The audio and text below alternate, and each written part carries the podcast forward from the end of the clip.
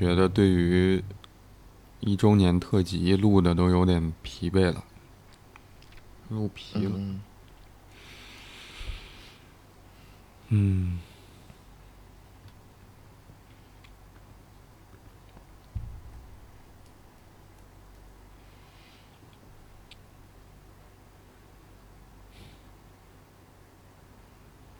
但没办法，我还是总结了一些内容，嗯需要交代，包括去回应到目前为止我们收到的听众的反馈。嗯嗯嗯，好，嗯，嗯，看到之前，嗯，我们有热心听众啊，时常在常规节目里面会留言的，就提到一个问题，说，嗯，我们在讨论过程里面，对于具体的问题，常规节目的讨论，嗯，其实，在讨论过程当中会提到很多关于那个问题的理解，甚至有的时候好像听上去某一句话还蛮有趣的，但那些话好像我们不曾专门拿出来作为那一次节目的讨论的标题。嗯嗯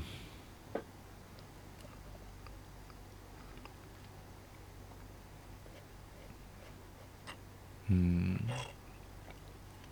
我在想，因为包括节目的制作、剪辑、上传、分发各个平台，嗯，到目前为止是我在做这件事情哈，包括起标题。我会觉得每一次我们讨论具体问题的那个最终节目做出来的标题，都其实让我，呃，还是花了点时间去想那个标题要起成什么样子的。有时候很难，因为其实我我不知道你的感受如何，在讨论那些具体问题的时候，其实我们会想到很多跟那个具体有关的一些线索，包括我们会想到的来自于我们接受的训练当中的一些理解，包括我们作为个人在阅读文本材料之后，我们会想到的或者说感受到的那些东西。嗯嗯嗯，所以我很想，就最终能够总结出一句话，能把所有我们讨论当中可能会涉及到的内容，全部都含含涵括在内，凝结成一个标题出来。嗯，这个工作常常是非常困难的。因为这其实会让我想到说，最终，呃，比如说我们去对一个感兴趣的现象，嗯，发起一个研究，在那个研究的过程里面，好像我们需要去寻找很多的论据，支撑我们对于那个现象增加一点点理解，再多增加一点点理解，相比较前人的。研究结果来看，嗯、最终可能希望达到的结果是我们通过去论证，或者说去实验摸索，嗯，甚至时常是以我们的这个专业来看，更偏向社会学或者人文学科的这个专业面向来看，可能会采用我们要去跟人打交道，去进行访谈。从访谈过程当中，好像逐渐能够抽象出一个能够涵盖我们所感兴趣的、让我们想要去研究的那个现象。最好的一种结果就是，我们真的可以找到一句话去描述，或者说去帮助我们理解我们所研究的那个对象，可能是一个现象，可能是一个问题，可能是一个人。嗯嗯嗯，但那句话要找起来，过程其实蛮艰辛的。嗯，所以我常常可能会从这个角度，就是我我可能心里面会有一个思路去起我们常规讨论节目的那个标题。一个部分可能是从原问题的文本中去寻找到最接近提问者内心处境的那个词，另外一部分可能就是来自于我们两个人的讨论过程当中，我们作为参与者最有可能接近提问者内心处境的理解，然后把这个两把这两个部分拼合起来，然后作为我们常规节目对于那个具体问题的讨论的标题。就我大概会以这样一个思路来作为标题的命名，或者说总结。就我想，大概是一个在节目录制之后，好像我一个人仍然需要做的一个思考的，好像那个标题对我来说也是一个思考的产品。嗯嗯嗯。嗯，就我可以理解说。那个热心听众会注意到，在我们具体讨论的那个过程当中，其实出现了很多，嗯，也许让人觉得好像很，也许是精妙的，也许是嗯难得的，也许是比较精炼的表达。嗯，我也会觉得有点可惜吧。没有办法去把那些看上去很好的描述用作常规节目讨论的那个结果的标题。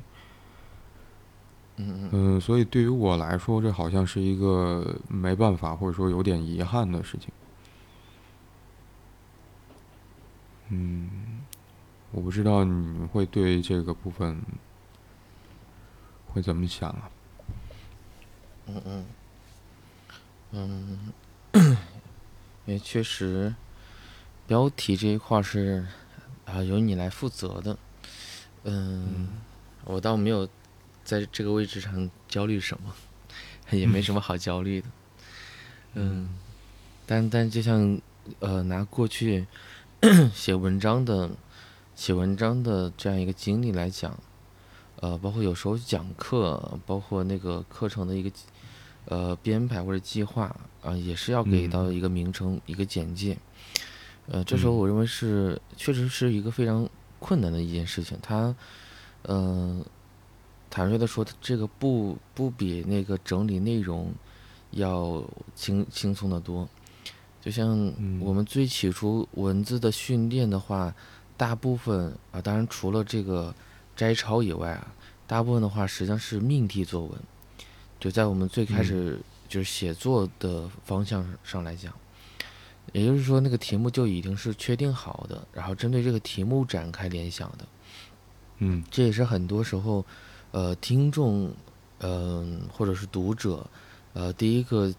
就是第一个接触到的那个部分，就是对这个部分可能会产生投射或者是联想的内容，那就是题目。所以我认为起一个很好的题目，显然会是一个。呃，比如说能够增加更多的卖点，增加更多的看点，或者是产生这种共鸣。嗯，但同时的话，就是，呃，因为有一些电影啊，包括那个，我记得之前看了几几部那个，嗯，国外的小说，就他们的题目。他们电影跟小说的题目跟小说的内容完全没有没有关系，就是它也不是精炼的，只是可能是某一个还不是主角是个配角说了一句话，然后就就直接作为题目的，啊，我也是感觉很很奇特，嗯，但但无疑好像就变成的是你会发现那就是一个那就是一个误会，嗯嗯，然后我感呃就是看完之后你又。你会深深的被故事所吸引，而不是回到这个题目上。因为有些时候我就会忘记那个、那个、那个、那个小说或者那个、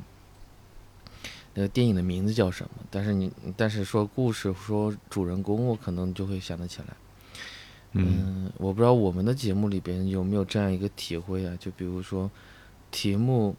嗯，因因为因为我们我们做的这个问题本身不是我们的题目。然后你可嗯能听到了开头的时候，你会直接听到一个问题，而问题跟嗯题目之间可能有联系，也可能是没什么联系的，因为我们很大嗯部分会跟我们当时所聊的事情有关，而我们所聊的事情是跟这个这个问题，呃，这个问题产生的因素有关，所以这里嗯边是有一些，我认为是一些隐性性的或者线性性的这种条件的，就是联系的。嗯。但它不是一个直直观性的，所以这可能是为什嗯。么，呃，有些就是听众啊会会对这个题目感兴趣，会对这个呃嗯。题目所生成感兴趣，因为我知道我我们经常性的是，呃，讨论完再去回想题目，那那嗯作为嗯。就是就是讨论者，那显然你会知道你是经历的经历了一个详实的过程之后，再重新去回到一个起点的话，我认为这本身可能也是一个很大的一个挑战，就你很难回到一个只是对这个问题本身进行一个精炼的，嗯，嗯。肯定是会穿越我们所聊聊到的那些内容，啊、那嗯些感受层面的内容，所以怎么讲？呃，当然还有一点就是你的文字文字风格，就是嗯。就是一般来讲的话，那啊、题目题目不会以特别简短的简短的文字来涵盖，啊、往往会会有一些就是怎么讲，啊，甚至是还会还会有副标题之类的，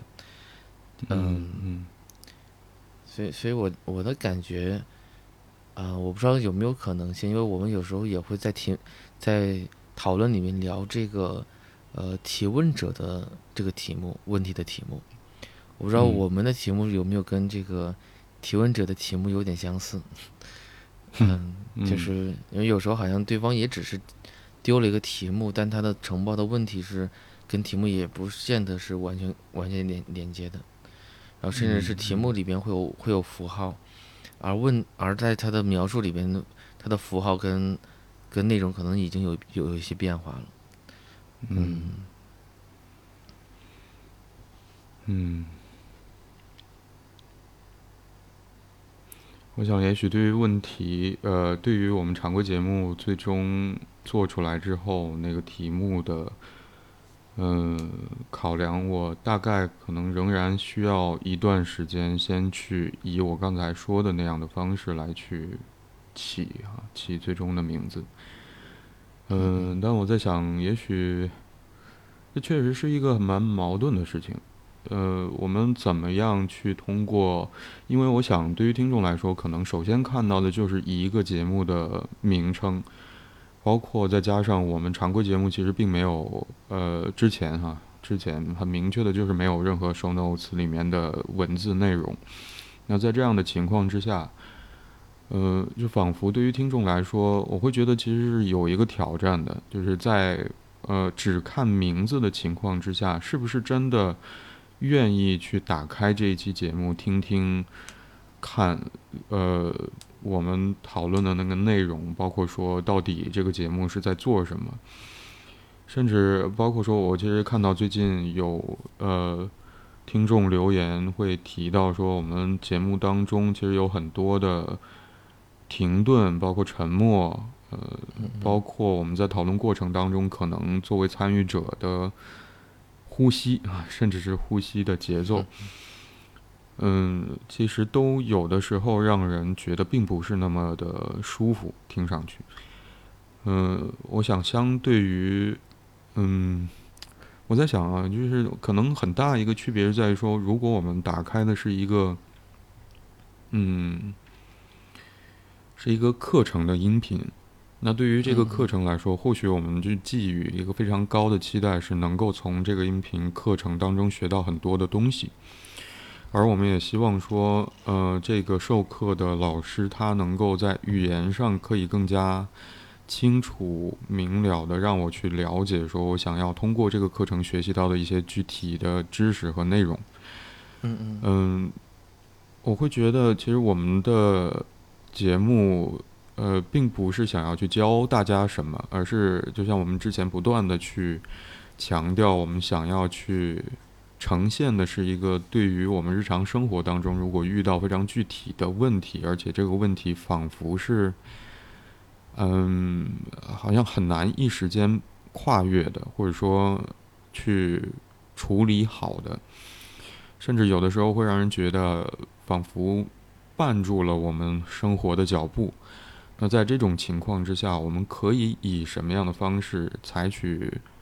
哪一种途径去对于这个问题进行思考，能够帮助我们对自己多一点点理解？所以，呃，呃，大体上好像我们在做的是一个呈现精神分析，在一般生活境况之下遇到问题的时候，能够带给我们的一些启发跟帮助，一种思考的方式。所以，其实我们呈现的是我们两个人的思考过程。嗯嗯。而在这个过程当中，可能不可避免的就变成了说，中间有很多的，也许停顿，也许是沉默。而我记得上一期的特辑里面，我们也提到说，好像除了呃我们在思考的那个过程当中，可能我们听到的这个节目。听众们听到的这个节目，在我们思考的时候，好像是一段沉默。但我想，有的时候，包括说我注意到这次注意到有听众会提到说，呃，大概是我的呼吸，我不知道是你的呼吸还是我的呼吸，就是会呃深呼吸会很重，然后会有一点听上去让人觉得有点难受。呃，我其实会想到有没有可能在这个听众留言听到那个内容。的那一刻，嗯，我们的呼吸也好，还是我们的语音语调当中，也透露出我们在讨论那个具体问题的过程当中，我们的体会，我们自己作为参与者、作为讨论者的感受到的情绪的影响。嗯，我会觉得这些内容，无论是思考，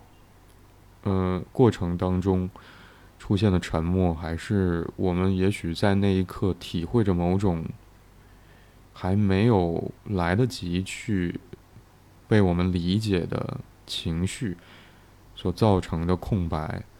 我会觉得也许都是我们的节目想要去呈现的那个思考过程不可缺少的一部分。我会认为，所以这也是为什么我在剪辑的时候，其实并没有考虑说想要把这些空白都剪掉。嗯嗯甚至我我可能会一开始想要做的是，就是一刀不动，就完全的呈现出来作为节目。嗯，我会觉得这是，嗯，也也蛮抱歉吧，对于听众会听到空白，有的时候会让人觉得不舒服的这个部分。嗯嗯嗯。嗯。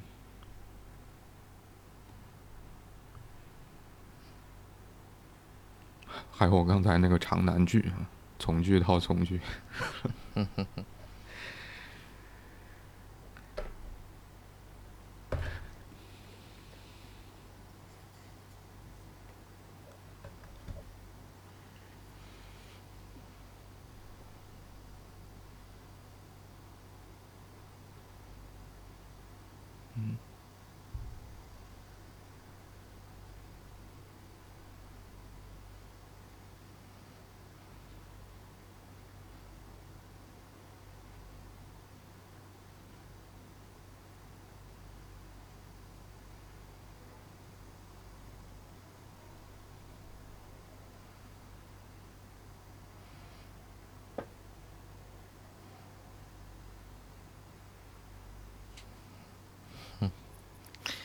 似乎我们的道歉并没什么诚意。我还是满满的诚意。嗯。呃，或者说，嗯，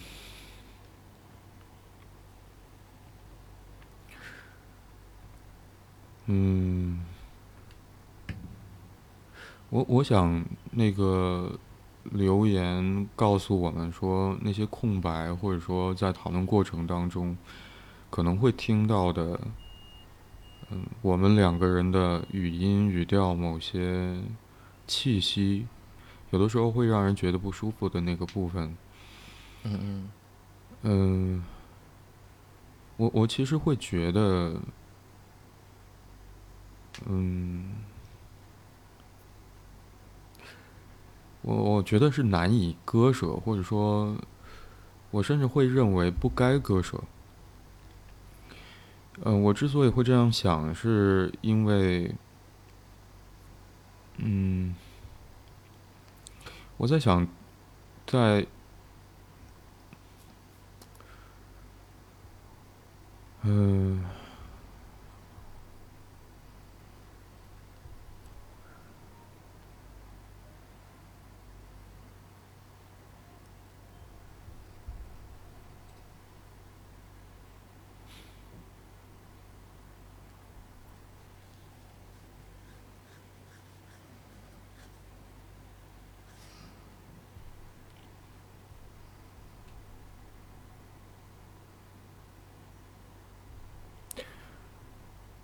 我想难以割舍的原因在于说，我我会觉得，也许正是因为有的时候我们会，在讨论具体问题的时候，嗯嗯，会停下来，去无论是体会我们在讨论过程当中各自的情绪感受，还是。借由这些情绪感受的体会去思考，提问者在文本当中到底在表达什么，他的处境如何，去试图了解这个提问者，他所面对的这个问题，包括说在问题之下和内心更有关的、更贴近的那个困难。嗯，我会觉得有的时候正是那些停顿当中，我们上一集也提到说，那些空白里面并不是没有内容。我会觉得正是空白当中可能存在的有关情绪、有关思考过程的那个内容，才帮助了我们两个人去。有机会更加靠近提问者，更加靠近提问提问者在写下那些文字的时候，他的体会处境，嗯，更加靠近我们对于提问者所带来的那个问题的理解。嗯嗯，我想有的时候没有那些空白当中的内容。我会觉得我们不一定能做得到那个理解。如果我们不抓住那个空白当中的出现的可能存在的或者说出现的内容，我会觉得也许有一些重要的东西就会流失掉。嗯嗯嗯。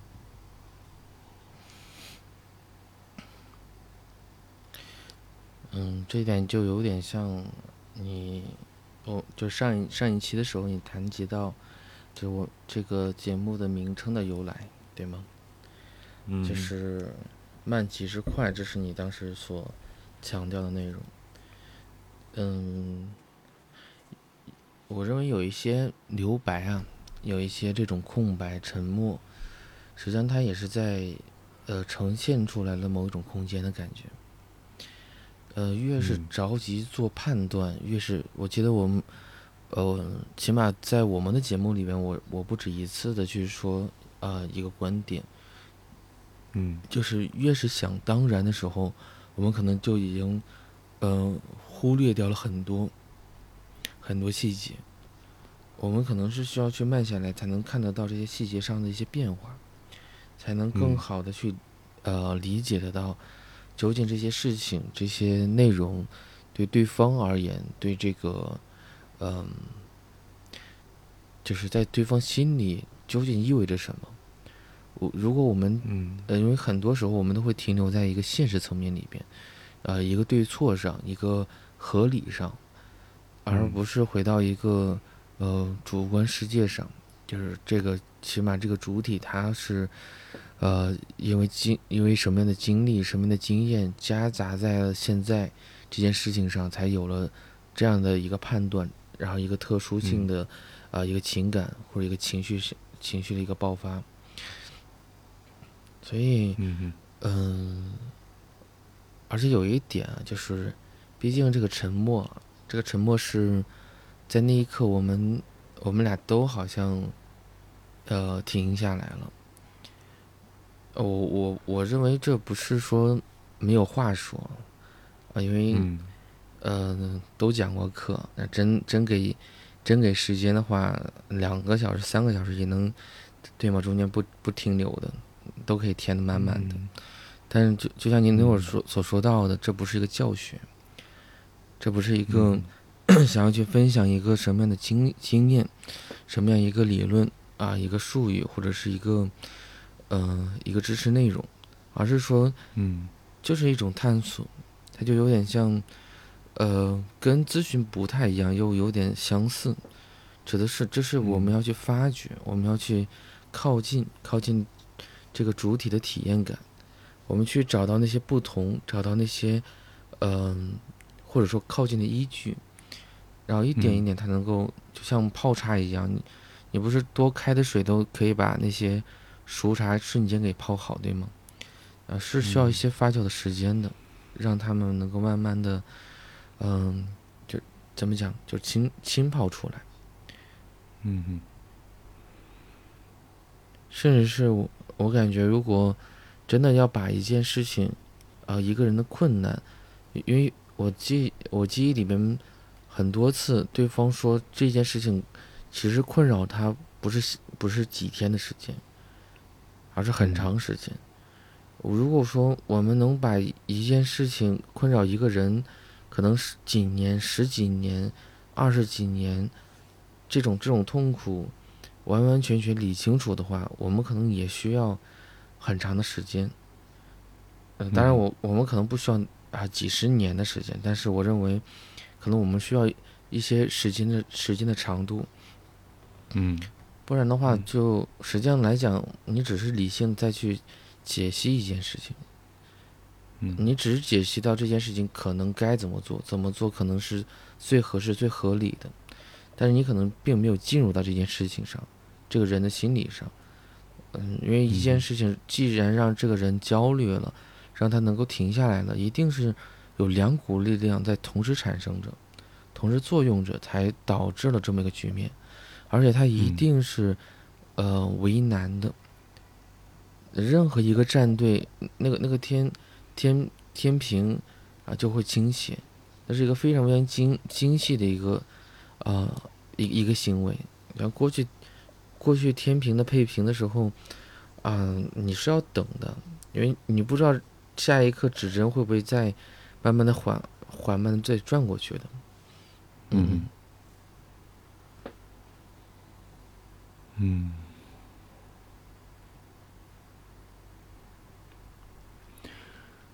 我最近在你刚才说到，呃，提到那个快即是慢的时候，我我会想到最近我在花一些时间重新去看，呃，我常规咨询工作当中要用到的那个咨询协议，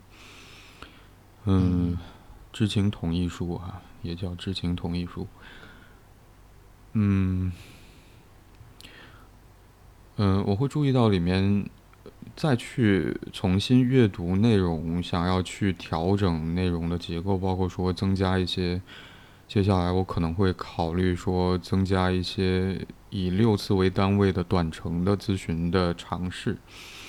尤其是以呃理解一个人在日常生活当中遇到的那个问题，在这种情况之下，或许可以通过咨询来得到一些帮助的这种工作方式。嗯，去做出一些调整的时候，再重新去看那个咨询协议内容，就会注意到一句话，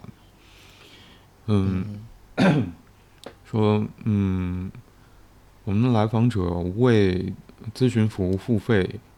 是在为咨询心理咨询师提供的专业服务和呃在工作过程当中投入的时间的付费。嗯，我在想时间这件事情，包括说有很多时候，也许我们会听到一种说法，时间就是生命。当然，时间本身就是生命。嗯嗯，所以我在想，对于我们节目而言，嗯，我可能不，嗯，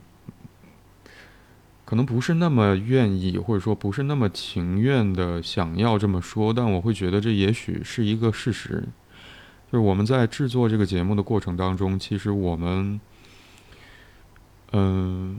也将自己生命当中的一部分投注在了这个节目里面，包括我们用掉的时间，体会到的任何的感受跟情绪，包括思考的那个过程。我想，如果这么来说的话，嗯。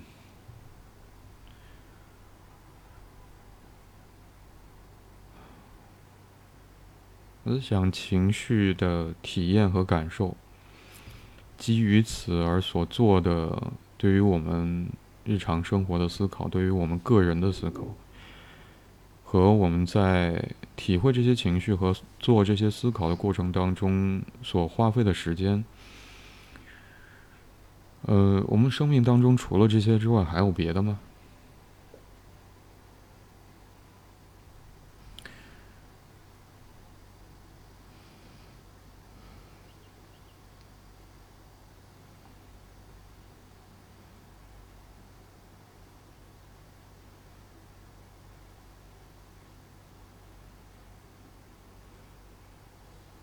嗯，你的答案呢？我觉得没什么别的东西了。嗯，也许其他的具体的事情都从我，我会觉得这是我的理解，我会觉得是从我们去体会日常生活当中的各种各样的感受，然后去对这些感受进行一点点思考，去。多一点点，我们对于自己生活的理解，对于我们周遭发生的事情的理解，嗯，所有具体的事情都建基在我觉得刚才我说的这些东西之上所发生的事情，包括我们去享受跟周围人相处的时光。包括我们去应对日常生活里面非常具体的那些困难，包括我们去花费时间跟精力追求我们想要去达到的目标，甚至我们嗯想要去做一个也许会对于我们职业发展有帮助的事情，甚至要去创造一些嗯也许能为。嗯，能为其他人带来一些价值的产品，嗯，我觉得都建基在我们对于某一件事情的投入，去体会在那个过程当中我们的感受，去基于此所做的一些思思考，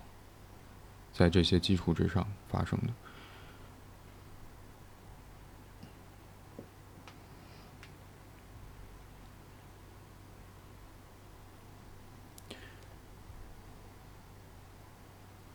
嗯，所以其实对于我，我在想，对于听众，我们的听众来说，其实他们也在用自己的时间来去，用自己的生命来去听各种各样的节目，包括我们的节目。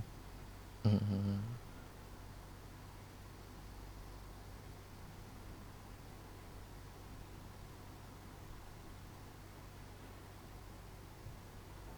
所以说到这儿，我会觉得想要跳回那个起节目名字的这个事情上。我在想，呃，我可能那个思路是想要做的一件事情，是希望说我们起的这个每一集的标题，呃，在听众看到的时候和他愿意点开听完整集节目，呃之后回想起这个题目的时候，会觉得好像文是对题的。或者说，并没有受到欺骗的感觉，因为听节目这件事情也是需要花费时间的。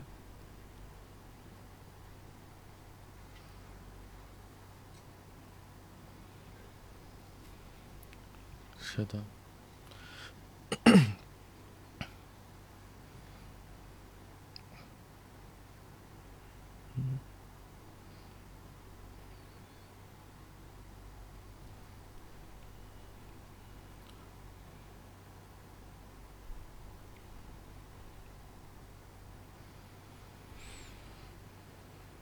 嗯，因为刚才我们讨论好像已经触及到说听众的评论哈，嗯，所以对于回应这个部分，我会觉得也许也需要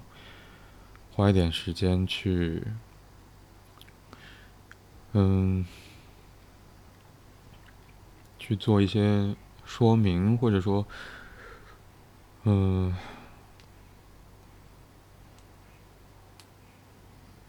做一些说明吧，我想。嗯目前我们所分发的节目的所有平台，其实能够直接让听众在节目下方留言的并不多。嗯，小宇宙是其中一个还蛮主要的途径。嗯包括我想，喜马拉雅本身就是我们在使用的托管平台之一。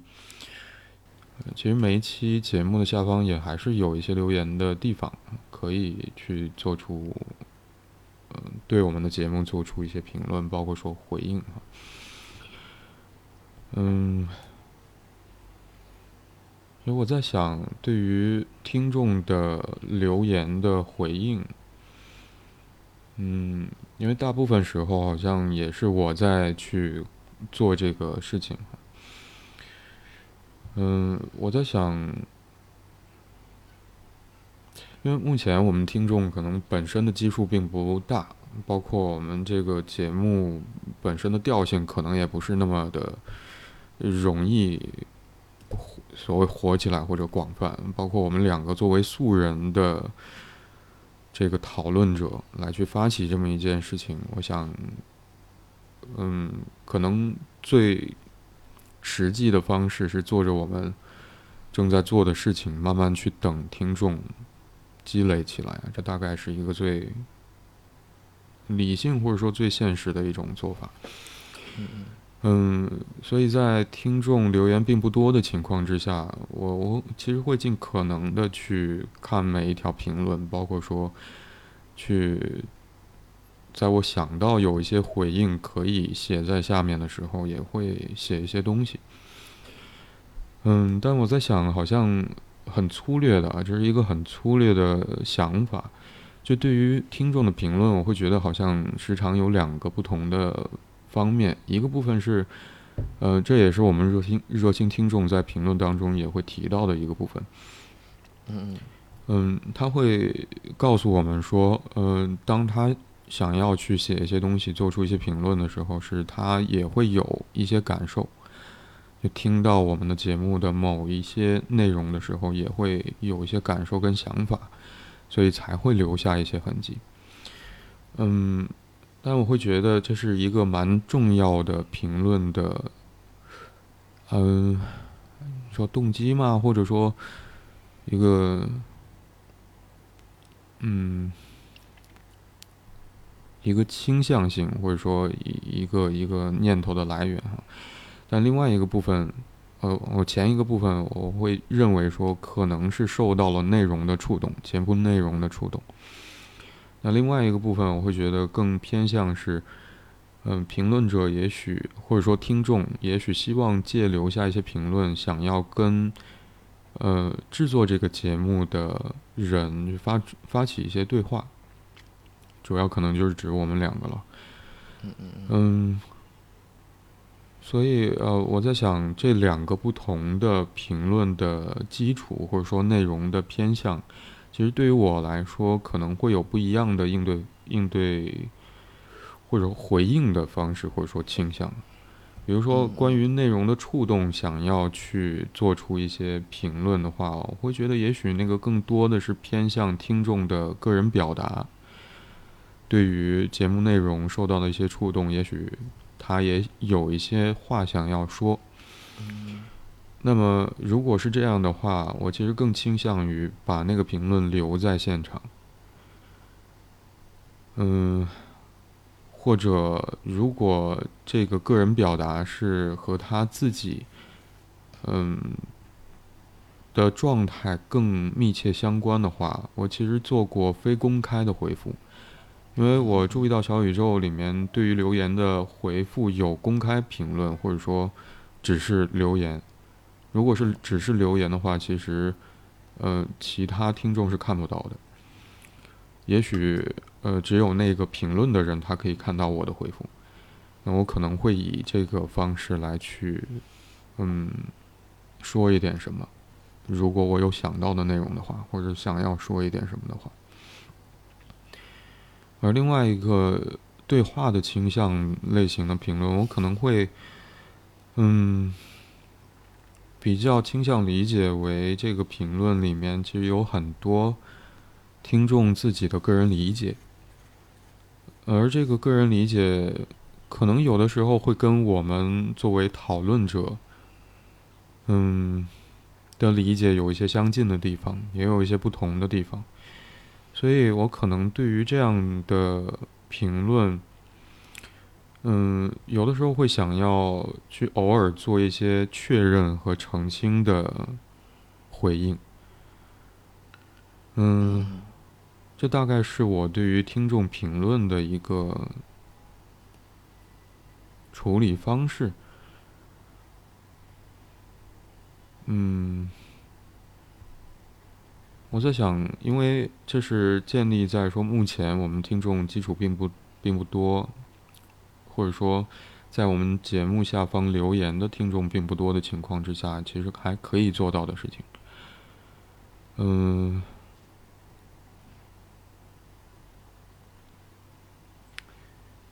我其实个人会去，会会很想要去回应每一条评论了，包括说去想想看，在听众评论的那些内容当中传递了什么。也想要去做一些回应，嗯，但其实相对于，嗯，很，好像在我这里就变成了很多很矛盾的东西啊。但同时，我也会更想要去把更多的精力放在制作好的节目内容里，嗯。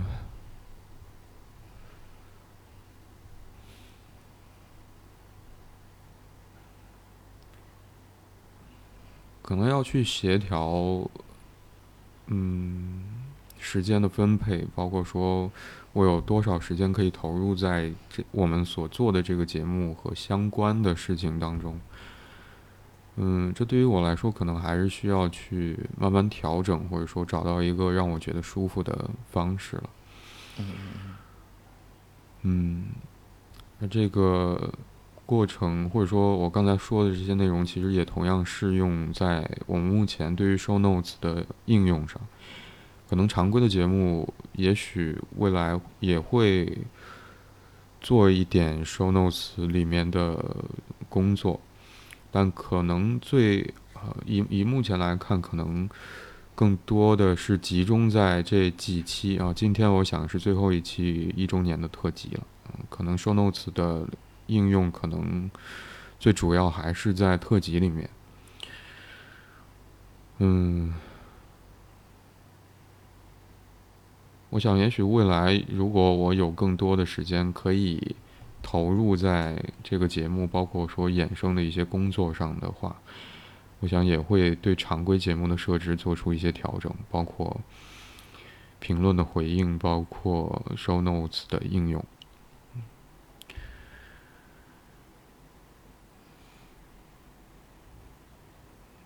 嗯，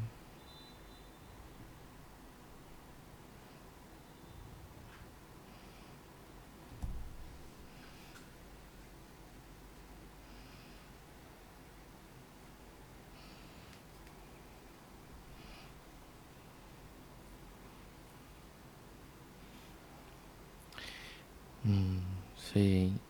还是希望大家能够多留言，多关注。嗯。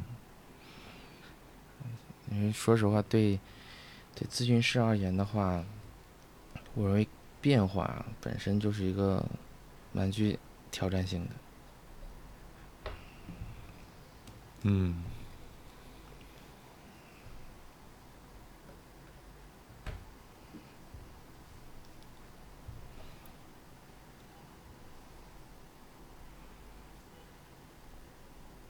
嗯。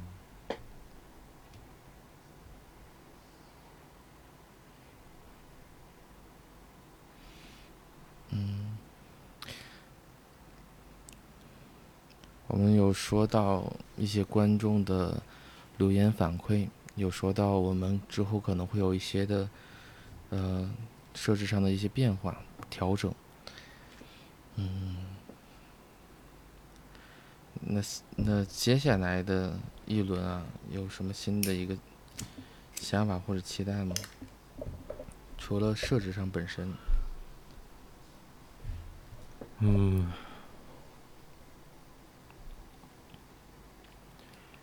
我觉得大体上不会有很剧烈的调整了。因为像你说的，可能我们平时的常规工作其实是在一个还蛮明确的框架之下来进行的。嗯，很多的变化跟调整，其实我们会很容易下意识的去考虑说这样的变化意味着什么，包括说我们要去怎么适应这样的变化。嗯，其实我会觉得到进行到目前为止，我们常规的节目讨论。其实，呃，是相对来说有一些固定的感觉了，或者说还比较稳定了，包括整个框架也在慢慢的明晰起来。可能最主要的是讨论的那个过程跟感受哈。嗯嗯。嗯，所以，嗯，你想到了什么？我相信，其实听众朋友们也应该也会慢慢熟悉跟习惯，对吗？嗯。就包括，因为我记得留言，呃，就是留言里面最开始强调关于沉默跟嗯啊啊的这个部分，好像很早之前就有，嗯嗯，我我希望他们能够继续提，啊，我们可能 可能会想着去改，嗯嗯嗯。我想去适应，或者说在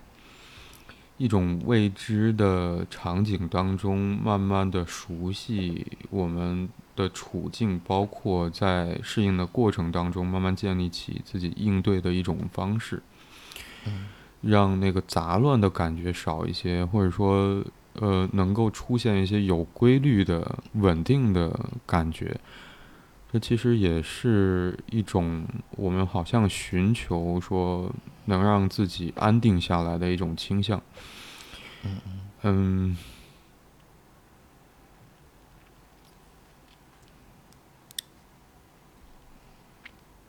我会觉得到目前为止，常规的节目做起来还是，起码我我觉得不是那么不舒服，或者说没有特别明显的不舒服的感觉了。嗯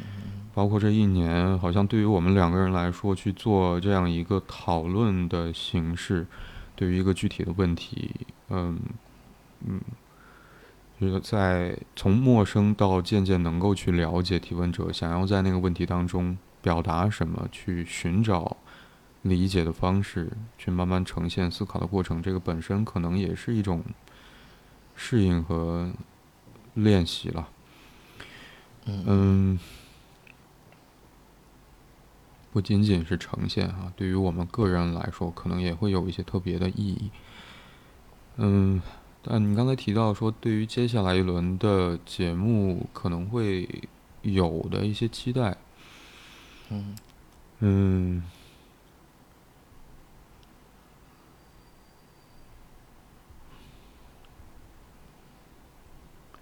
我可能会想要去试图更加清楚的理出一个我们所呈现的在常规节目里面呈现的那个讨论或者说思考的过程。嗯，因为这个部分其实和我接下来想要去做的那件事情相关性蛮大的，包括这也和呃，其实热心听众也会提到说，在之前的节目里面也会注意到，嗯。我们节目的描述里面提到一句话：，就咨询室里重复在线的即是平常，即是平常，也和这个部分有关。呃，我我今天好像有一点明呃明白，就是我们节目和常规我们的咨询的工作之间那个差别的部分。嗯，这其实还是来自于我们所遇到那些提问者带来的问题。嗯，因为，嗯，我会觉得其中，就这是一个蛮庞大的群体，在我看来，在专业的提供咨询服务的网络平台上，嗯的提问栏目当中提出问题的人，嗯嗯。嗯，我们会在节目里面称他们叫做提问者，但他们都是每一个活生生的具体的人了。嗯，我会觉得这是个这个群体是很庞大的，在这个庞大的群体当中，我会觉得会有一个渐渐出现的需要，这个需要是不一定指向了咨询，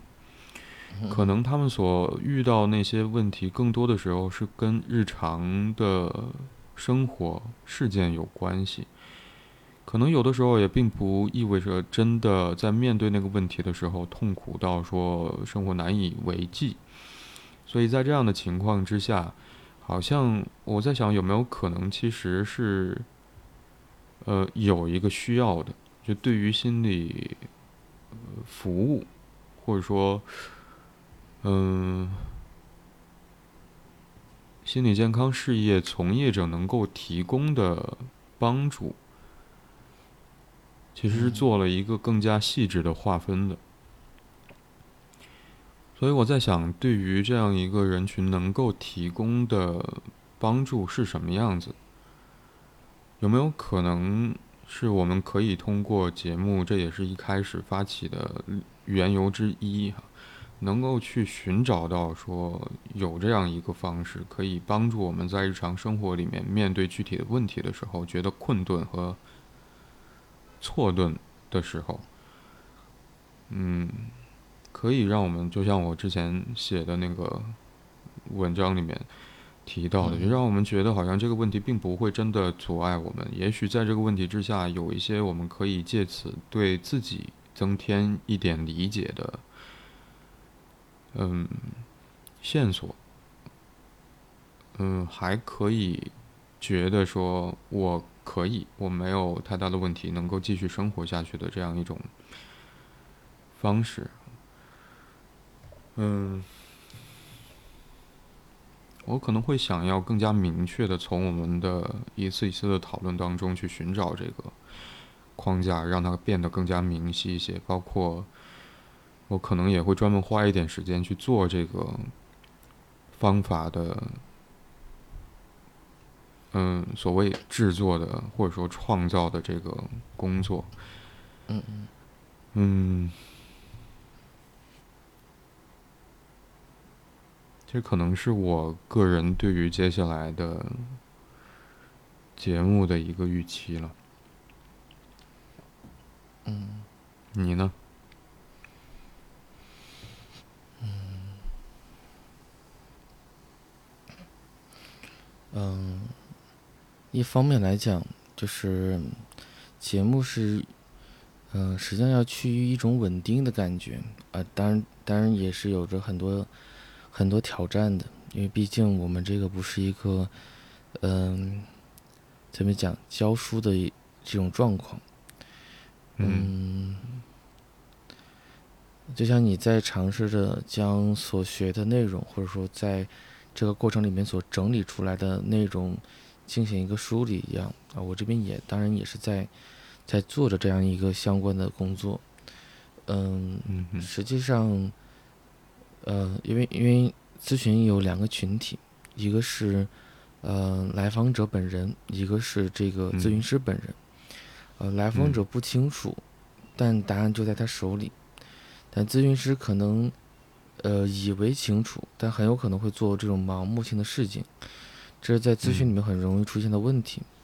那在我们讨论的讨论的这样一个状态、这样一个工作里边的时候，呃，类似的情况也会存、也会出现、也会存在。就比如说，我们没有能够直接问到那个提问者，呃，我们也很容易陷入到他所营造的这个提问的氛围里边。比如对某一个某某一个伤害他的人，或者某一个让他感觉为难的事件。呃，某一个无奈的现实等等等等，或者一个悲伤的经历，我们很容易会萦绕到这，有可能会萦绕在这样一个情绪里边，就有点像是，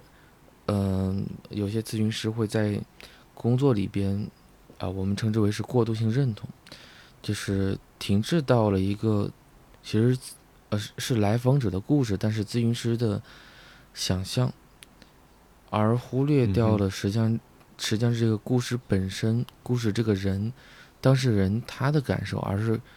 呃，有可能会固着在自身的营造营营造这个感受的氛围里边，那有可能是个反移情，嗯，因为我有在。就是做着一些督导层就是方面的工作，所以我是希望能够有一些更加清晰的框架来，呃，无论是新手还是说，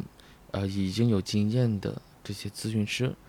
能够更好的利用一些工作，利用自己的感受，然后来，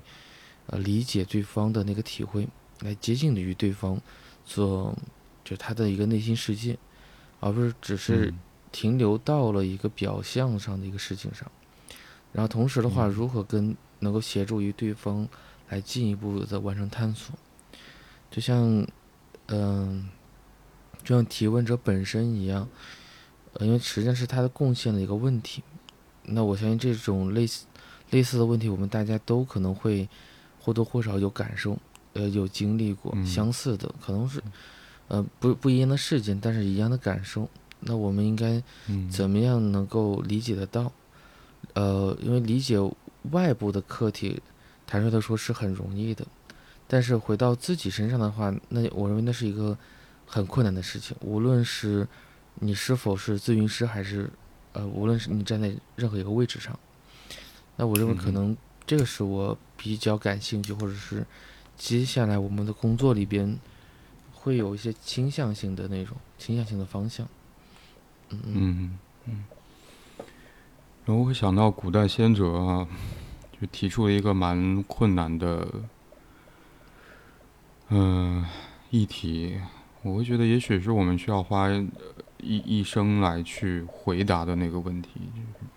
就是认识你自己，或者说你是谁。嗯，我想对于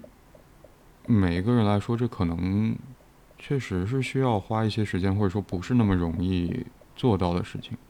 无论这个人从事着怎样的工作，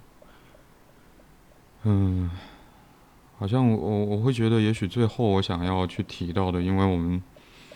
时间的关系，即便好像还有一些我整理出来的，也许想要去一起讨论看看的问题，似乎也没有更多的时间。但我会想想要去提提一句吧，嗯，好像和刚才我们提到说这一年的常规节目慢慢的固定下来，或者说稳定下来，这件事情好像也在我们两个人生活当中渐渐稳定下来，成为了一部分啊。有的时候会觉得，我会觉得，嗯，这也，嗯。好像这个倾向，嗯，大概有点像是想要在混乱当中逐渐能够去，嗯，找到一个帮助我们觉得可以安心下来的稳定的状态跟感觉，跟这个部分有关。但我在想，我在想，嗯，对于。我们常规节目所讨论的那些问题的提问者来说，还是作为我们自己，作为我个人来说，嗯，这种稳定和平静的感觉很好。嗯，也许，嗯，我们会想要尽可能让这种状态延续的时间久一些。但我们也同同样，我会觉得，同样有的时候，我们生活当中遇到的一些波折和困难和所谓问题，有的时候确实很容易把我们拉入到一个动荡的，或者说一种嗯嗯焦虑状态，或者说动荡的感受、不稳定的感觉、不安全的状态里。嗯，那我想这也是。嗯，也是会有的事情，包括说，呃，好像克莱因会认为说，我们一生当中好像都在嗯，偏执分裂位和抑郁位来回摆荡。嗯，我想这个摆荡在生活当中会持续下去，也是变，也是也是我们生活的一部分。嗯嗯，是的。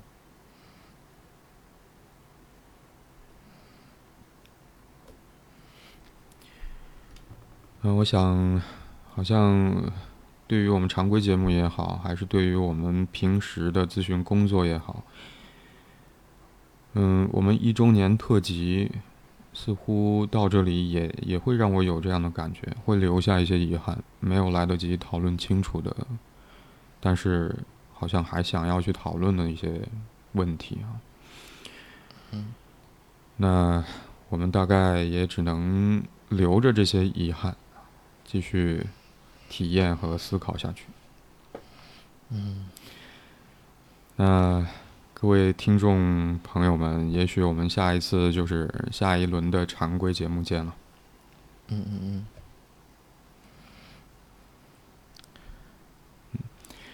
好，那感谢你收听这一集的 Slow M，我是白龙天浩，我是李阳。如果你喜欢这一集的内容，请点赞、评论、分享。如果你有任何关于节目内容的想法和建议或意见，或者想要分享你所关心和在意的事情，可以通过节目描述栏里的邮箱发邮件给我们。现在你可以通过喜马拉雅、小宇宙、Moon FM、苹果播客、Anchor、Spotify、Google Podcast、Pocket Casts 等平台订阅并收听 Slow M。今天我们就讨论到这里，拜拜，拜拜。